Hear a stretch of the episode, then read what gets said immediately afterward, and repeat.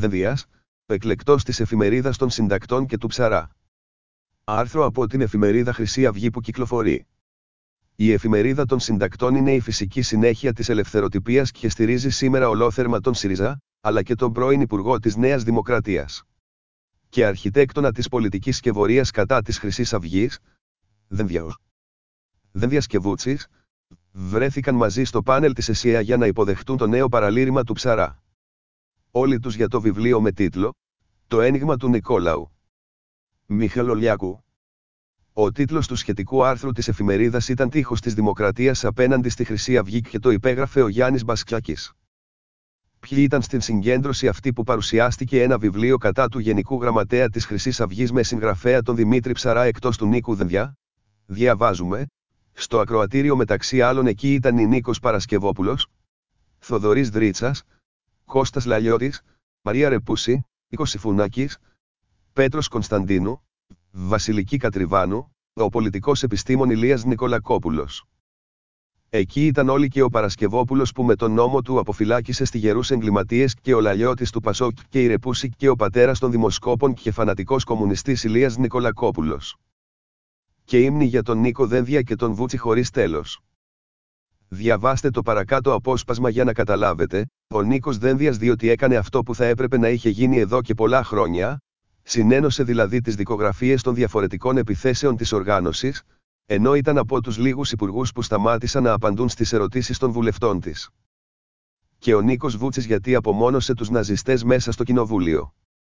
Ο Νίκος Βούτσης αναφερόμενος στα συλλαλητήρια για το Μακεδονικό, είπε ότι στο πρώτο συλλαλητήριο, έγινε η επανανομιμοποίηση της χρυσής Αυγής σε κλίμακα δρόμου και σε κλίμακα λαού, ενώ στο δεύτερο, επανανομιμοποιήθηκαν πλέον και διά του μικροφόνου, ενώ θύμισε την απόπειρα εισβολής των ομάδων κρούσεων στο κοινοβούλιο κατά τη διάρκεια του συλλαλητηρίου. Βούτσης και Δένδιας μαζί σε μια εκδήλωση κατά του Νικόλαου Μιχαλολιάκου, σε μια εκδήλωση με ιδιαίτερη προβολή προς τον Δελφίνο της Νέας Δημοκρατίας Δενδιά, που ετοιμάζεται να γίνει και πρωθυπουργός. Και ήταν η εκδήλωση αυτή μια ακόμη απόδειξη για την απόλυτη συνεργασία της Νέας Δημοκρατίας με τον ΣΥΡΙΖΑ κατά της χρυσής αυγής.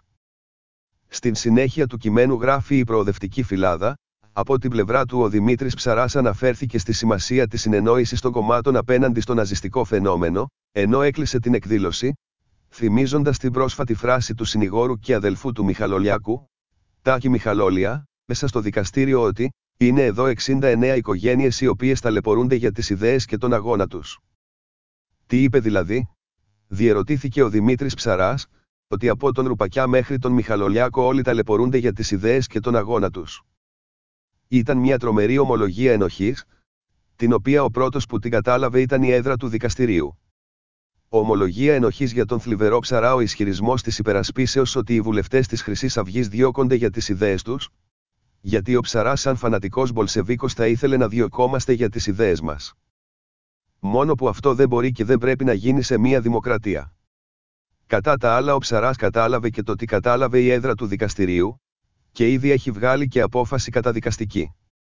Δεν βάζει μυαλό με τίποτε, ούτε από την πρόσφατη ήττα του με τη μήνυση που στήριξε μαζί με τον Δημητρά κατά του Γενικού Γραμματέα της Χρυσής Αυγής και την πανηγυρική αθώωση του και με απόφαση ακόμη και του Αρίου Πάγου.